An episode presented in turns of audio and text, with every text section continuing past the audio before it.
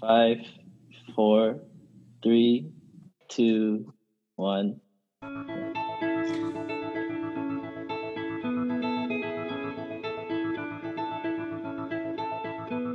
Well, there was a slight small problem in that I was married to someone else at the time, but eventually Ooh. it all worked out. It was all for the better.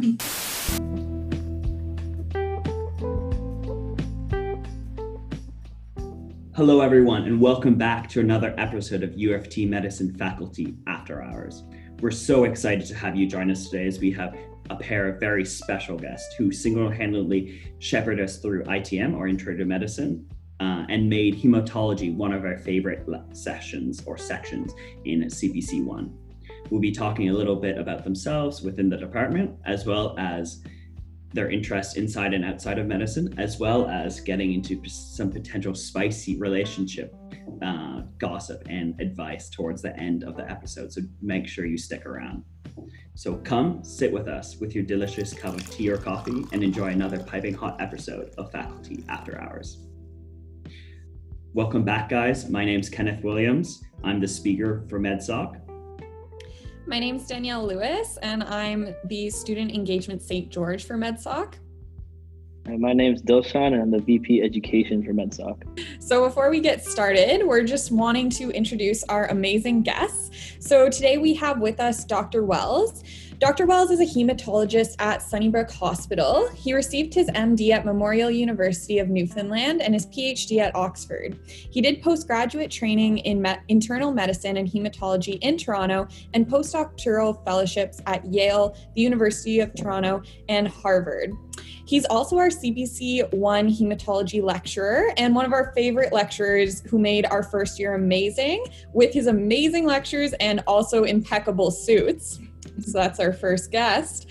Our second guest that's joining us today is Dr. McLeod. Dr. McLeod is a hematologist who completed her training at the University of Toronto, McMaster University, and Harvard University, and currently works within the Department of Hematology and Medical Oncology and the thromboembolism team at Sunnybrook Hospital. She is also an assistant professor at the University of Toronto, and her area of academic interest is cancer associated thrombosis and hematologic disorders in pregnancy. Dr. McLeod is also our wonderful ITM course director, and we're so excited to have both of these guests joining us today. Thank you. Thank you very much. But but Danielle, I I, I hate to be punctilious, but but I'm no longer at Sunnybrook.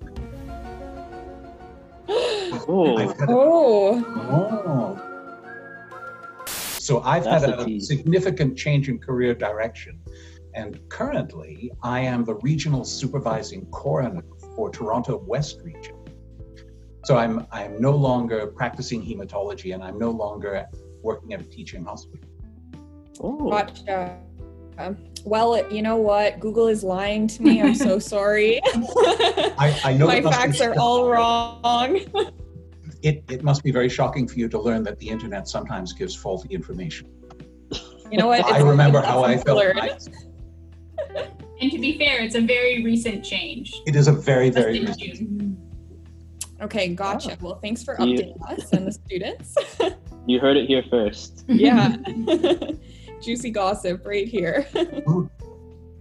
Well, hopefully, you'll still be giving lectures next year or this year. I'm certainly giving lectures this year. Okay, good. And what So- before we begin, sorry, what what does punctilious mean? I find my vocabulary always growing with Dr. Wells' lectures. So punctilious is unpleasantly attentive to details. Okay. Gotcha. All right, proceed, Kenny. I was just gonna say we can move on to the rapid fire questions if we want. Let's do it. Uh, Dilshan, do you want to take the lead on that one? Get a mark. so we we're gonna start off with a very simple one: coffee or tea. Coffee.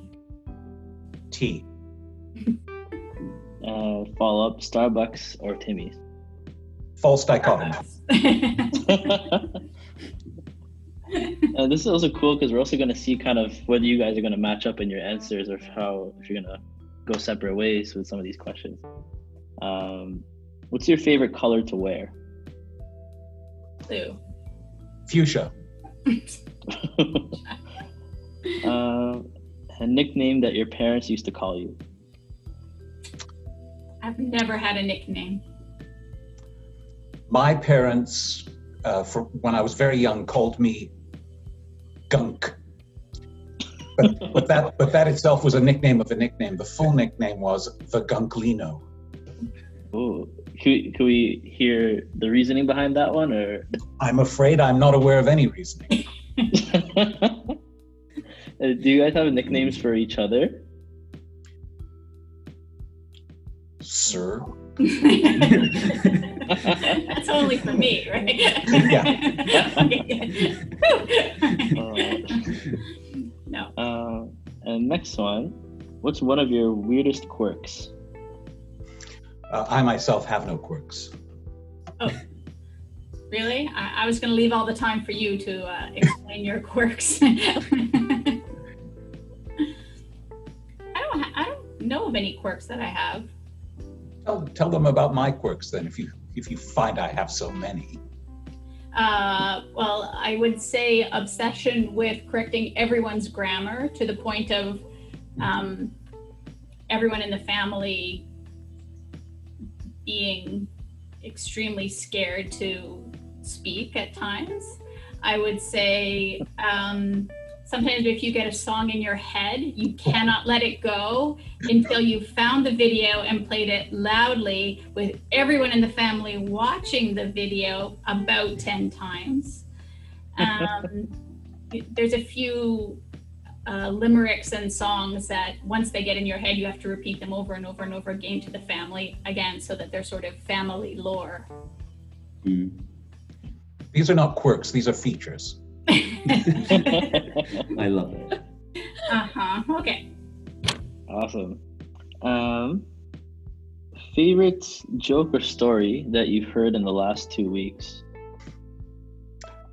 I've been forbidden to disclose this. Scandalous. well, I heard a funny story when I was talking with the 2T4 class presidents, which was that uh, in the very first week of school, we had an 8 a.m. lecture, which was a webinar, Mhm. which, in fact, the rules for the webinars are supposed to be that you're not allowed to be on camera. But in this was actually, although it said lecture, was booked as a meeting because they had breakout rooms. And so the poor students at 8 a.m., unbeknownst to them, were forced to be on camera, including many Oh. students who were at a 5 a.m. time zone. Um, Oh. So hearing hearing the students describe how they had to find clothing and brush their hair and things within like 10 seconds, I thought that was pretty cute. Oh my No. gosh. We're now tagging those lectures as in camera required, just just just to help everybody out. Oh my gosh. Thank goodness that hasn't happened to us. That never happened when you had to show up in the lecture hall in MSB, right? Yeah, hopefully No. everyone brought their clothes. Mostly. Uh, next It's one of one, little. Zoom University, I guess. uh, next question is Who is your role model? Shall I go first? My my role model is Yvan Cournoyer. Do you want to dive into that? Like, So, uh, As as I'm sure you know, Yvan Cournoyer was the right winger for the 1976 Montreal Canadiens, also known as the Roadrunner. Hmm. Ooh. Legs like tree trunks. do you play hockey? I used to. What about you, Dr. McLeod? Um, I, uh, I think I have role models for different parts of my life, but um, you know, you have a role model for parenting and one for education and one for clinical work, and um, yeah, so lots of different people. I think that I've learned from along the way, but probably, you know, it's hard to get away from your parents are still there, you know, making you do the right things all the time. Yeah, they're always in the back of your head. Um, next question uh, What's one thing that you put on your bucket list? I don't really believe in bucket lists. I think live life as it comes. Hmm. I still want to go see some places in the world, but that's kind of a boring bucket list. No, what places? Especially now that we can't really travel anywhere. Yeah, well, I really would like to go to the Galapagos, and I would like Ooh. to. Um, uh, I would like to go to South America. I've never been to South America, and um, yeah, Those are some awesome more places. exotic places. Mhm. I've only been to Northern Africa. I've never been elsewhere in Africa, so I'd like to do that. Ooh, I really want to go to South Africa. Yeah. Yeah, I don't think I've been anywhere in Africa. The question that I just thought of now, actually, we had a list here, but one that I kind of just thought of now. What's your uh, favorite Dr. Wells word? Like what, like uh, one of his big words. One of his big words. hmm. I don't know. What big words do you use at home? There's How about Funny. cornucopia? Eh, Yeah. pretty average. Average. we also still have punctilious. One of our kids is as OCD about language, so I don't know. You kind of lose lose perspective after a while on the OCD. I'm sure we'll hear some some words throughout. Um, next question: texting or calling? Texting. Calling. This is a coded question about age. You don't call or text, so don't Yeah. even pretend. Yeah. Fair, fair. I just want to be alone. um, if you could bring one thing with you if you got stuck on a desert island, what would it be? Anna, I told you, you better say that or you were out of the family. So I can't believe you remembered. I'm going to bring lots of mysteries to read. So there you go. Next question is if you could. Oh, no, I just read that one. What's your favorite hobby? if you have time for one. you go ahead, Anna. There's not a lot of time for hobbies, I don't think. Uh, we were singing in a choir for a little while, Hmm. but then we're not. Um, in the spring, I do a lot of gardening, and then ITM starts, and everything kind of goes wild, and that's about the end of it. Um, and that's that's pretty much it for me. I think choir was was really a very successful hobby. The after uh, Anna joined before I did, but the first performance we had after I joined was uh, the Beethoven's Ninth Symphony, which was Mm. just thrilling. So uh, yeah, I I go for choir. Are there any videos online that we can dig up, or if we hear a live sample, or Was there? I I don't think know. There might be. We There was some- the some CD of something. I thought. yeah. We sang in the Toronto Classical Singer, so it's all classical music. But it was it was good. It was fun. We'll try to dig something up after to put over this. awesome. Uh, what's one skill that you would like to learn? I would like to learn carpentry. I would like to play the trombone. Ooh, that's a good one. Why the trombone specifically? Trombone is the most elegant and cool of the instruments. With the trombone, you can play any type of music, by which I mean you can play classical music and ska. So, S- What what is ska? oh, come on. Like I'm assuming like when I think of trombone, I think of classical and then jazz. Mm-hmm. But So, so ska is kind of developed reggae. oh, okay. And, and the apogee of ska, I'm, I'm happy to provide you this, this education. The apogee of ska is two tone, so T U T O N E. Um, I encourage you to investigate the works of the specials. Okay. We will look into it after. All right. Now, this is a very, very important question. Uh, which goes first, cereal or milk? How can you ask that, you monster? It's not a legitimate question. there are there are some people who do it a certain way that we don't agree with here. Uh, Although this is an inclusive and accepting environment. we all belong, Yeah. upper U of T It- fashion. except except for maybe on this one point. We put that in the in the application for the program. This question. Uh, uh, what's one book you read recently that you'd recommend to students? So uh, I, I- can pick that one up. I've recently been uh, reading a book uh, by Tufte entitled "Beautiful Evidence," and it's it's just a it's a lavishly it's kind of a coffee table book, but it's lavishly lavishly illustrated, and it's all about uh, the importance of data presentation. Uh, there's a there's a lovely chapter about the the crimes of PowerPoint. it, it, it's really re- i think everyone in medicine should read it um, because it, it's made me a better person and it could do the same for you So what was it called? Beautiful Evidence by by Tufte edward Tufte Edward Tufte. Okay, t-u-f-t add that to the reading list. Mhm. Uh, how about you, Dr. McLeod? I've read a lot of stats on ITM MEs.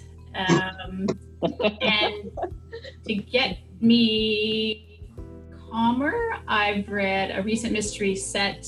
Uh, the one I'm reading right now is set in Turkey. And I just finished one set in uh, Laos. Is that how you say it? Laos? Laos? Laos. yes. House, I think. Uh, and before that, I read one set in Paris. So uh, that's it. What are they called? the Which one? Uh, I guess uh, maybe all of them are your favorite one from that from those three.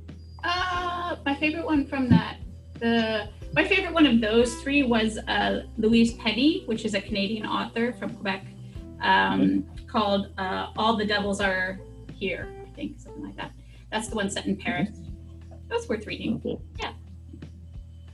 Yeah. Sorry, can I cut you off there? What were you gonna say? No, I was just gonna say I also like reading to just escape a little bit mysteries or sci-fi. It's really important Yeah. to just get away from everything a little while, especially if you're looking at stats. Yeah, I've been thinking of branching out into sci-fi. Do you have any sci-fi recommendations? Just Oh, don't get me started. Um, it depends on if you like audiobooks or like paperback or hardcover. Ooh. I no longer have time in my day to sit down and read, but I can Ugh. listen to things on my way Right, around. Um, so if I was going to rec- recommend something that eases you into the sci-fi tropes and all those themes, I would recommend The Expanse um, by. Now I can't. I'm blanking on the na- author's name, but if you just look up The Expanse, you'll come up with the TV show or the novel. Um, it's really good because it like starts in the near future and then just dives right in. okay, good. Thank you. I read a lot of sci-fi as a kid, and then I've never been back to it. So that's a good. Good. I'm idea. trying to get into fantasy a bit more now with Brandon Sanderson. hmm so i can recommend you a nice uh, audio book Mhm. Um, which you possibly have already enjoyed this but the hitchhiker's guide to the galaxy oh, it's so good. fabulous it's just brilliant It was essentially the Bible in my household because my Oh. dad was a huge sci-fi fan and he's British, so he's just like, this Uh, has to be read, read and discussed at least once a year. that's great I heard so many good things about that book over the years. Uh, haven't gotten Me around too. to it yet. Yeah, it's a cult classic for sure. I've I've discovered that uh, in the underground car park at the Forensic Science and Coroner Complex. Uh, I'm, I'm easily able, because it's the furthest parking spot from the door, to get parking spot number 42. So that's where I park every day. Mm, that's so good. And when you read the book, you'll get that reference. Yes. Uh, the next question actually kind of relates to something that came up earlier. Uh, what's your favorite song currently? I apologize, Dr. McLeod, if I opened up Pandora's box here. Yeah, we don't want to trigger you. yeah, no triggering, please. Should I go first? I'll go first. Yeah. Um, so, so lately, my uh, daughter has. Uh, so it started as sort of a just developing a, a new playlist for me. I, I seem to have some sort of mental uh, block against make, creating playlists myself. So I just farm it out to my children with very specific uh, requests. So we have a an, an old country playlist. So Jolene by Dolly Parton has been my Classic. once on the way home, once on the way back, walking to work kind of song recently. I gotta say. So my my playlist springs out of my mind at me, uh, and suddenly I will remember a snatch of a song from the past, and then I have to listen to it a hundred times. So at the moment, the song that I'm listening to a hundred times is "Me, Myself, I" by Joan Armatrading from 1980. That's Sing for We'll have so much. Yeah, we'll have so much music for this one episode. It'll be chaotic, all the different songs. Uh, next question is uh, Are you a dog or a cat person? Again, this is a question that has no meaning or value. if you will forgive me for saying, but perhaps I'm being too harsh. so I would say both. I've always prided myself on not having any attachment to pets. And then Broke you down. but then my daughter forced us to get uh, a dog who we are all very attached to. And then one of our kids brought home a cat. So now Mm. we actually have both. And it sort of be like choosing between your children now to say whether cat or dog was your favorite, I have to confess. Mhm. Well, that's funny. So the next question was like, "What's your favorite child?" So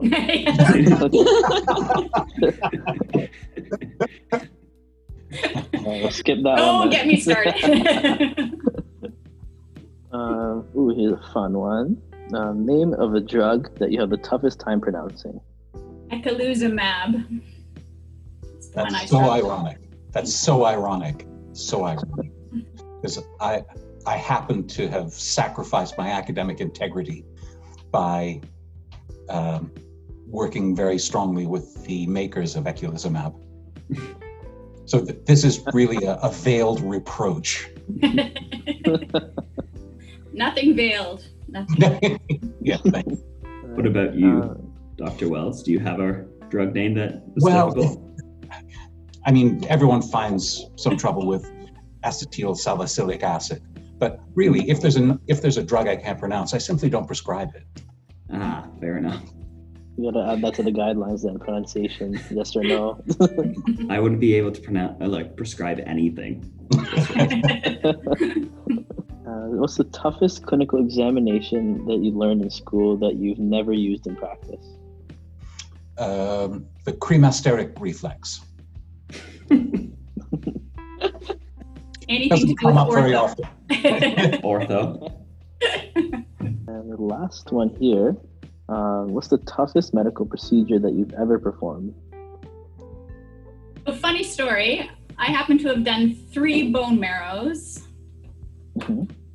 on Dr. Wells at various Oh. times, all for research purposes. And not that I doubt my abilities, but you can imagine might be slightly stressful doing that kind of a procedure on someone you know quite well. Right. So Mhm. Well, imagine the trust that it takes to subject oneself to such a procedure. hey, it was your your research. It was my research. It was also my posterior superior iliac spine, Yeah. but thick. and you're still here, so and I'm still here. Yeah, for me, uh, it, I was thinking a, a bit about this. Really, I have to be a little bit scatological here. The most difficult for me was digital disimpaction. I just found that really hard to get through. I did, and it's probably the the single procedure that brought the most patient satisfaction. So it's it's a tough one. Mm. Uncomfortable for both of you, I'm sure. So that I'm was that's assuming kind this of the, wasn't during your hemo, like while you were practicing hematology. This, no, this was quite early in my clinical training. Okay. Yeah. Um, as as you will no doubt discover, the the least pleasant procedures tend to devolve to the most junior on the team. Mm. Can't wait. Look forward to it. Uh, yeah, those are rapid fire questions. I don't know how rapid it was necessarily, but it was it was fun learning these things anyways. Um, now we're gonna switch over to some uh, it's a little bit longer questions that to really elaborate on some things and get to know you guys better. Um, so Danielle gave you guys a wonderful introduction, but in your own words, can you describe your role in the faculty? So, uh, in the faculty, I um, I'm the week lead for the two blood weeks, and I'm also the week lead for week 11, which is our integration week in ITM, and then I'm the course director for ITM. So um, I like ITM because it's it's the beginning and it's it's how to kind of get people it's sort of like getting people used to a new language and culture and way of behaving and um, i like that part of it i have to say yeah. So and a my lot of other crappy jobs but but that's those are the good things my faculty jobs uh, remain uh, the the teaching that I do uh, in ITM and in CPC one. In in ITM, I'm the co-week lead in the uh, inflammation and cancer weeks, uh, and I share that role with Corwin Rousel. and uh, in in CPC one, I am the faithful servant of Dr. McLeod, the week lead. Um, and, and so one of my great joys continues to be uh, the performative as- aspect of giving lectures and, and the challenge of making an hour on lymphadenopathy something that, that doesn't drive people absolutely nuts. And I definitely think we can all attest that your guys' lectures were very enjoyable, um, if not a highlight from the courses that we took last year. That is kind. We we hope that the two T4s and whatever lucky incoming students in the future also enjoy your lectures. I hope so. we had inflammation on monday so it was it was pretty fun Ah, speak for yourself. I was fine. That little medical humor there. Did you catch it? Yeah. Going off that, sorry. It's it's quite a quite a difference teaching by Zoom. Yes. That's I what found going to ask. Yeah. It's it's much less emotionally exhausting. After, after a lecture at MSB, I would be absolutely wrung out. I'd be wrecked for the rest of the day, and it wasn't quite so so much doing it by Zoom. Still a little bit though. Yeah, I think on the students end, it does become quite draining just because we're always on there throughout the week. But for sure, I can see how teaching it, it's a bit more relaxed. You're a, you're not in, directly in front of everyone. Yeah. uh, And- definitely must be less taxing.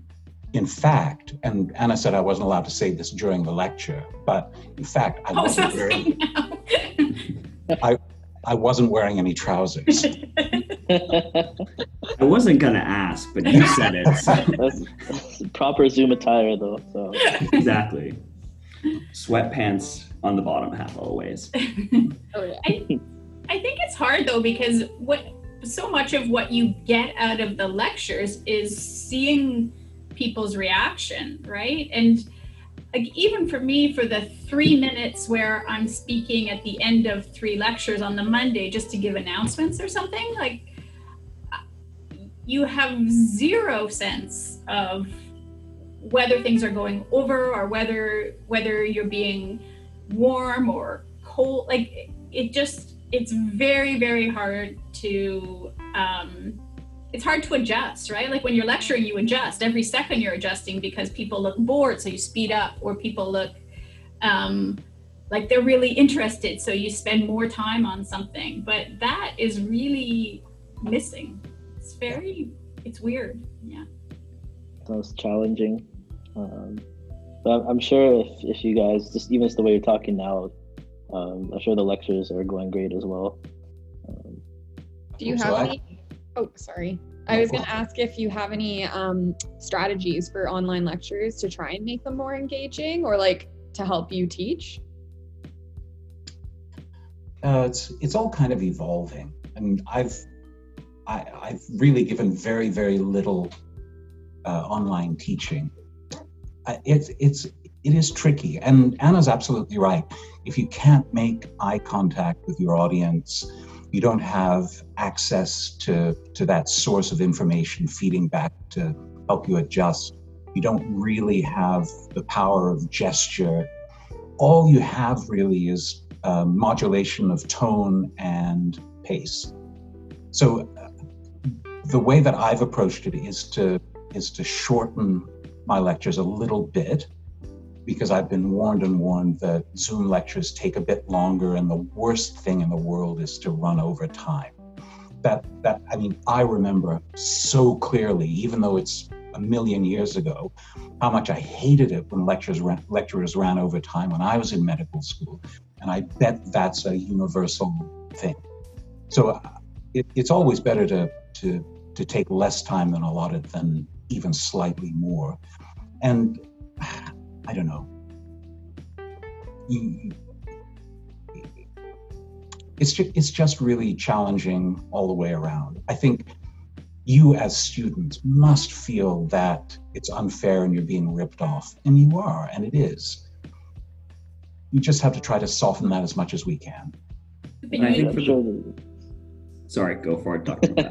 Oh no, no. I just say we've, you know, I, I each week I say to people, try the polls or try word cloud or use the chat function or, um, but they're all very, you know, they're all band aid little, little tiny things. Really, what it mainly does is let the lecturer know that yeah, somebody actually is there. Like the participant number isn't a lie, but we found we have started. We switched in ITM now to um, doing all the questions by having students on mic. Is that the right term? Unmute their mic. I would say mic. Unmute their mic and actually speak and then record all those questions live. And even that sort of little brief, oh, you know, get to know someone's voice or actually link a voice and a name or see their name come up on the on the panel has been It's a big deal. very exciting. it makes it more personal, I guess, Yeah. in this very impersonal time. Mm-hmm. Yeah, something we guess we don't really think about from the student side. Like we're just watching the lecture on our own, but then from your end, you're just speaking into the void. So it must be nice to have any little interaction that you can get. Yeah, I think we're going to move on from this question, but we can definitely dive into it if it comes up again. Um, so, both of you, uh, at one point or another, practice hematology. Um, so, our next question is why medicine in general and why the fields that you guys have gone into? Whoever wants to take it first. So, so I, I'll I'll jump in and let Anna think about her answer. So, so it's a funny thing. uh, I didn't really go into medicine because I wanted to go into medicine. I went into medicine because I wanted to go to medical school, um, and th- this is because somehow, when I was in around the end of my freshman year as an undergraduate, I was irreversibly seized by the the notion that um, uh, ordeal was was really the the, the, the testing by ordeal uh, was, really the, the noblest pursuit. Uh, I mean, honestly, I was very young, uh, but but I thought, oh, this is fantastic. I need to go into something really, really scholastic, and so I thought, ah, law school, great. But it turns out that my university, Memorial University of Newfoundland, didn't have a Mm. law, but we did have a medical school. So I went to the medical library in the evenings and I saw these medical students suffering and working and they looked like they were about to die. And I thought, oh, yes. So, so I applied to medical school. And it wasn't until much, much later that I actually wanted to go into medicine. Really, not until probably probably un, until about three or four years after I finished my MD. So, so it's something that came onto me quite gradually. And, and by that time, fortunately, I'd already done medical school, so it was quite convenient. I love that uh, we have a bit of an East Coast um, presence on the podcast. It's very few people that I know that come from the East Coast, so it's nice to Ah. Hear. I'm from Halifax originally, Oh, fantastic. Good. We're practically brothers. basically, basically related. But that's what everyone in Ontario thinks. Yes. Yeah. What about you, Dr. McLeod? Why medicine? Um, why did I do medicine? Um, well, probably looking back, I would say fear of disappointing my parents was probably the main reason. Um, but having said that, I think that um, my dad was a doctor and loved it and believed that it was really a truly, he always used to say it was such an amazing privilege because it was such a window into people's lives that you never got any other way. Um, and I would say also it was only sort of later after the all the anxiety of getting in and you know doing something worthwhile with your life and making sure you were a decent human being all that sort of wore off that I realized that it, it he was right. And and that is the part of medicine that I love. No matter what when I sit down to see patients I I, I really do love that. There's lots of other stuff I don't love but that part of it is very very special. So. And I definitely think from just being in clinic and shadowing in my our first year, that was definitely something that I didn't realize that like people just open up to you immediately the second you say I'm a medical student, they open up. And I think definitely once the two T4s and the upcoming years experience that, that's something that they're love as well. I think it's a pretty universal aspect that students don't realize that people just open up to you the second you say I'm a medical professional in any way. Um, and I think it's pretty uniform that people really love that. So yeah I can definitely medical school is not medicine not by any stretch Yeah. of the imagination yeah Awesome. So it's yeah, it's really, really interesting that like both of you didn't necessarily have this like internal drive for medicine right away, and it sort of came along later down the road. because I think nowadays, at least the application process and just the competition nature of medicine makes it like you have to have known you wanted to do medicine since you were an infant. Yeah, it's terrible. It's absolutely terrible and destructive. You, you've got practically incessant cycles of applications. You, you barely get to where you are before you have to start begging to go to where you want to go next. I, th- I think Yeah. it's dreadful, dreadful, dreadful. And I'm, I'm so sorry you all have to suffer it. It ain't right. yeah when i mean when we went when we were training people would switch from their residencies they do a year of internship and then decide what to do there was certainly more flexibility in the system Yeah, We were we interviewed Dr. Um, Houston before this, um, and she was saying that that is not a possibility at, at all nowadays. You cannot. You have the second you match, that is your career. yeah Yeah.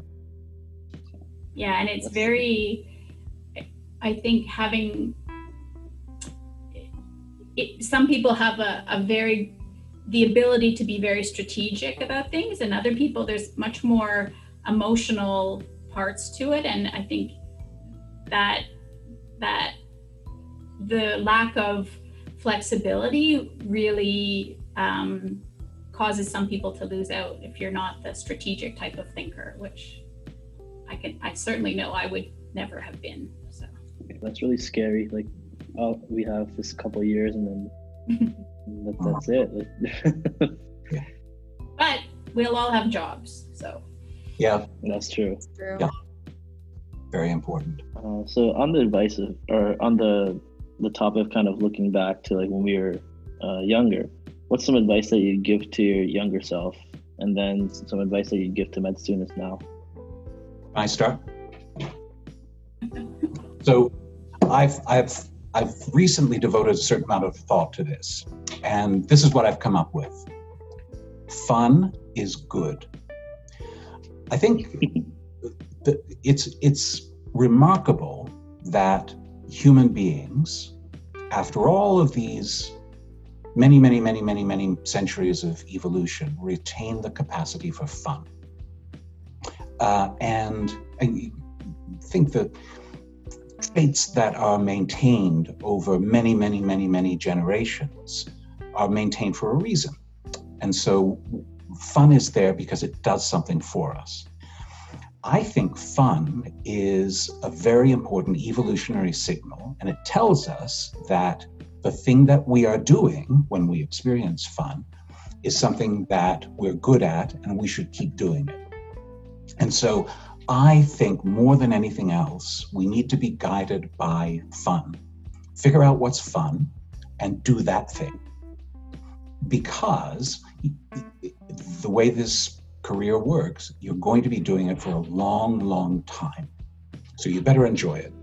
And it's it's it's good to think strategically. I agree with Anna, absolutely. But you can't do that from a, an absolutely dry position. You need to decide first where your strategy must lead you. So it's no good to just sit down and think and say, well, you know, population's aging, there's going to be a lot of old people with sore joints, I'll do rheumatology. That's that's that's not going to lead to happiness. But if you get your first goniometer and you're just transported to, to joy by measuring uh, joint ranges of motion, that's something different. That might mean that inside, in your core, in your soul, you're a rheumatologist. That's what you must be. Do that thing. It's fun. That's what I think. I like that. How about you, Dr. McLeod? I I think the one thing I would, well, the main thing I would do differently is that um, I, think that sometimes it's very difficult to do things in a different way. It's very difficult to say, this is how it's done, because so much of medicine is becoming sort of part of the culture and fitting in. Um, and you think and and you are told this is what you have to do to get where you need to be um, but but there's a lot of there's a lot of stuff that really can be different and and i wish that i had trusted i wish i'd trusted some of my instincts when i felt things weren't right that they should have been changed and and spent more time and energy on that um, i think now i'm just old so i don't really care much about what people think or say anymore. So it, it's very freeing. And I just wish that I had incorporated that much earlier into my sense of what what I wanted to do. I guess. Does that make sense? I think those are really two great pieces of advice right there. yeah. they go together pretty well too. Um, don't don't worry about what other people think and have fun. So I guess um, while we're on the topic of reflection, um, we're wondering if you couldn't have gone into medicine or medical education, what would your dream job have been otherwise? Left wing on the 1976 Montreal. I still have dreams, which I'm finally getting my shot with the Habs, and I'm in the lower reaches of the forum because my dreams haven't kept up with the changes in arena. I'm in the lower reaches of the forum and I'm just about to go up to the to the ice level and I realize I can't find my skates. And then the rest of the dream is fe- is spent frantically trying to find my skates and then the, I'm very strongly aware of the time ticking away. The game is going to be over and my chance will be gone. I'm still haunted, haunted by it. Um, I think I would like to my dream job would be to be a writer. I think to be more to have time to think and reflect and be good at it so that you could produce things that could move people um, it, it, i don't really think it matters that it's on a large scale or a small scale but that you could communicate that way and reach lots of people that's that's probably what i were in my next life that's what i would choose do you write anything on the back end i think that's what Deshaun was going to ask Sorry? Uh, I guess yeah. Me and Kenny kind of had the same thought. Like, do you like write anything like sort of uh, on your spare time, or like what kind of style would you write if you had the time? Um, what would I write? Um, I, I have no idea. Probably fiction. I wouldn't write mysteries. I would write more um, fiction. And although we have spoken many times about writing a mystery together that's based on some sort of hematologic. Ooh. That'd be so fun. I think Find everyone. the leukemia. Find the blast. um, One of our kids, uh, I think, has uh, somehow absorbed this desire and and is um, really a quite accomplished writer. Is currently writing short stories that are just bewilderingly haunting and um, perceptive, and writing about things and exhibiting emotions that surely he's not experienced. It's really baffling to me. Hopefully, maybe one day after, like down the line, you'll be able to start writing this mystery together. And you have to put that on the reading list as well, in addition to the books that we talked about earlier. Yes, yes, you must all buy a copy. We'll be rich. So we we won't give up our day jobs yet. yeah, Fair enough. Um, so this question is more directed towards Dr. Wells, but uh, if Dr. McLeod wants to chime in about her opinions, she can definitely do so.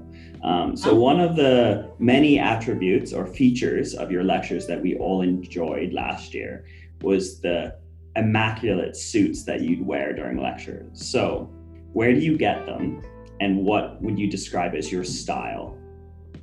Ah, so um, first of all, my tailor is Isaac Eli. He's he has his atelier in North Toronto. Um, and how would I describe my style? I think I would call it anachronistic dandy. Yeah, I think the the the, the suit and hat combinations are meant to inspire uh, awe in equal measure with gentle ridicule.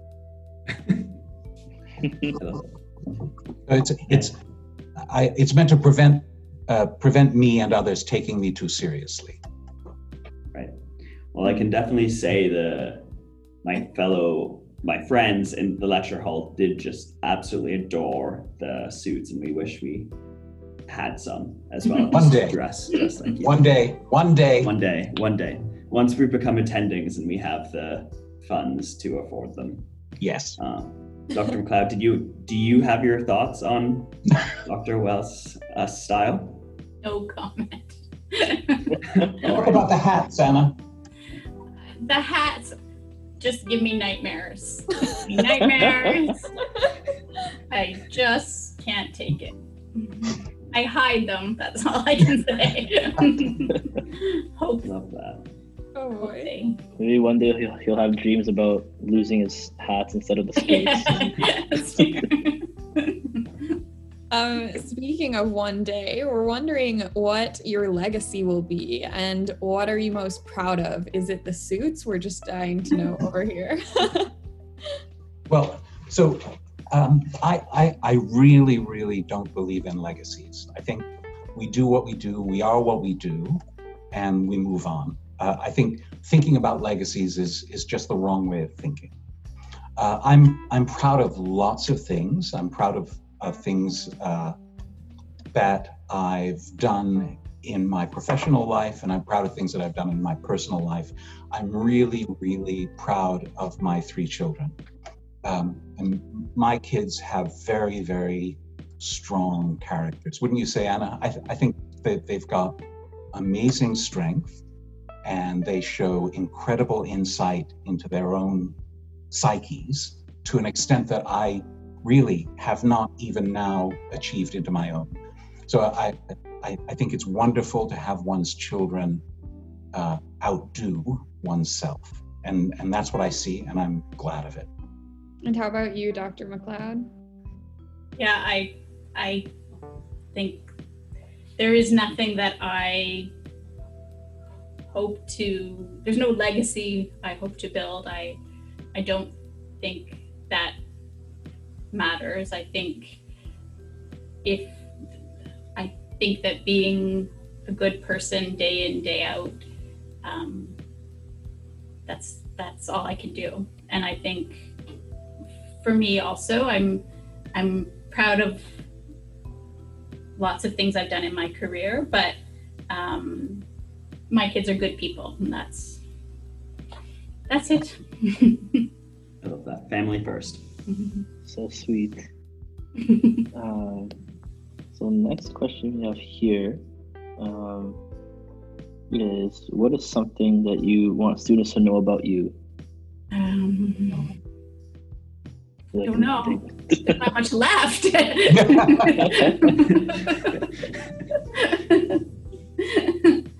to know about me, um, I don't know. I try hard. I really do. I try my best. It doesn't always work, but I do try. And I think what we could tell from when you were teaching ITM or like running the course was that you both just really cared one about the material itself as well as the students and what we cared about and our interest in it and just uh, supporting us through the two courses as well as the specific classes that you taught.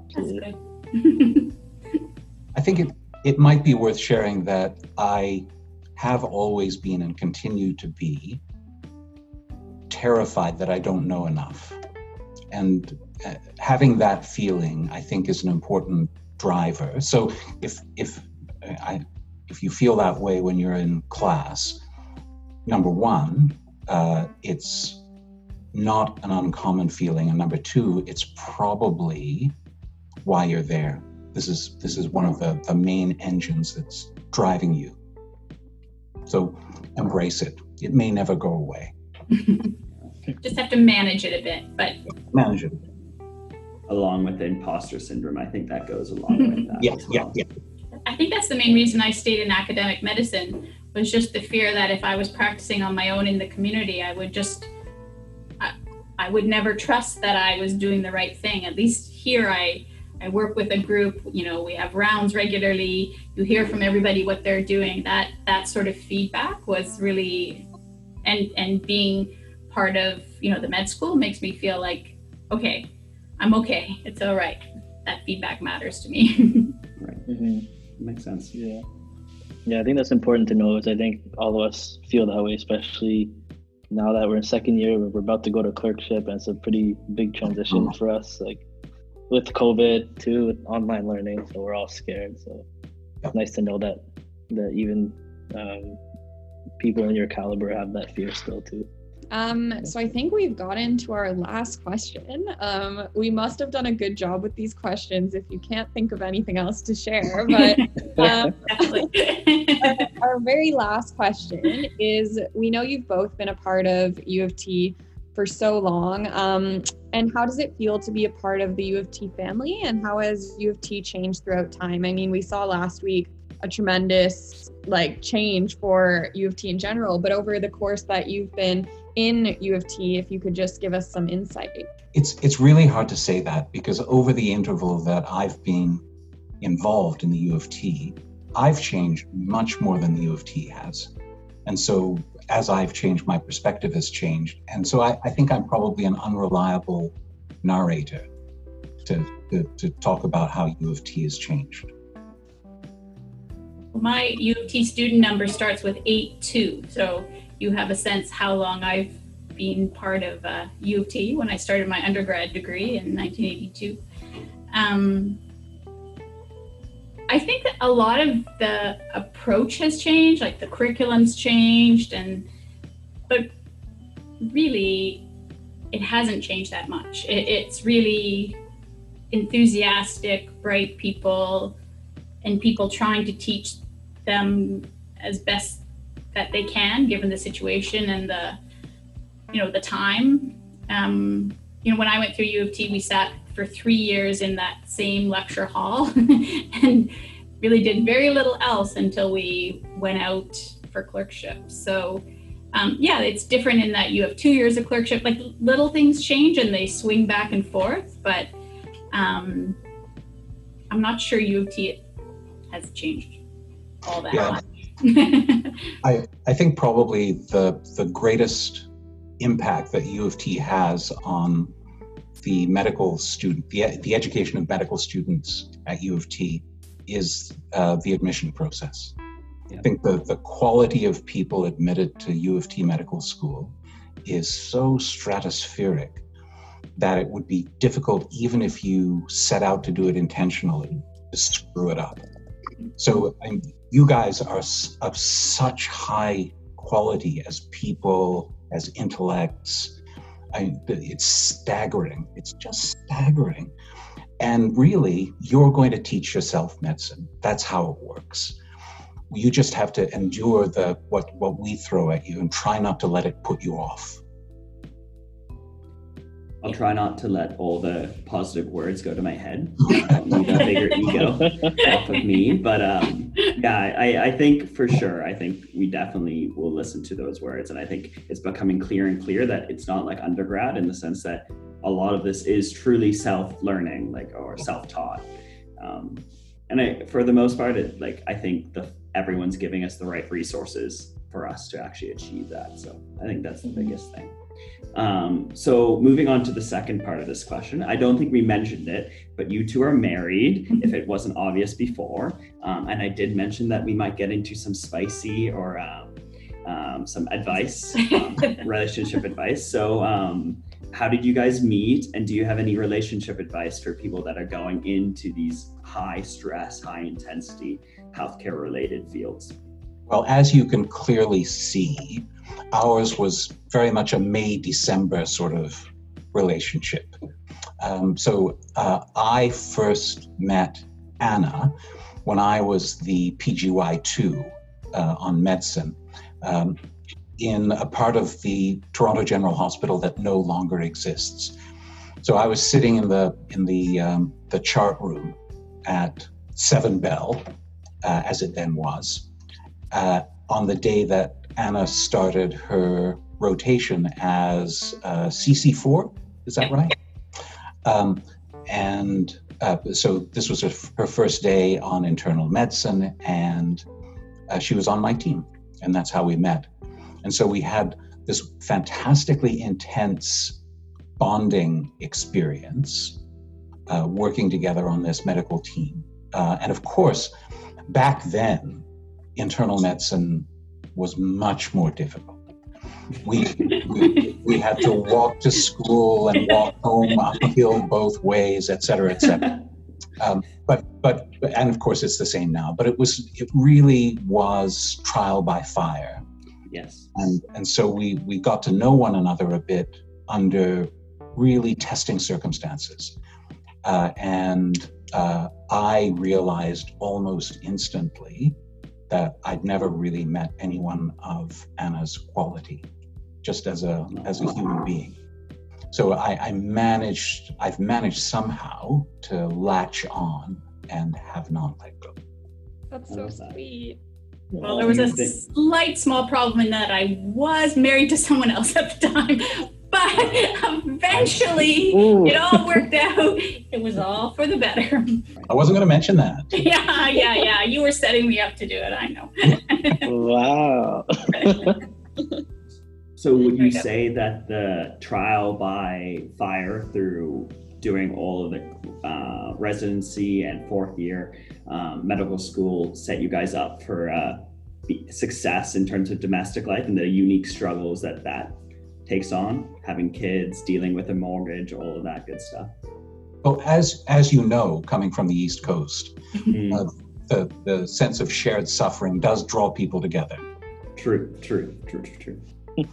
I think one is I think there's lots of there's lots of different partnerships that can work. It doesn't it, it doesn't really have to do with being in medicine, but I think one thing that helps is that understanding of how intense medicine is that when um, I, I, mean i can just remember all the sick sick patients during that rotation still. And and there was no way you could and it's still the way you cannot walk out from those situations no matter what.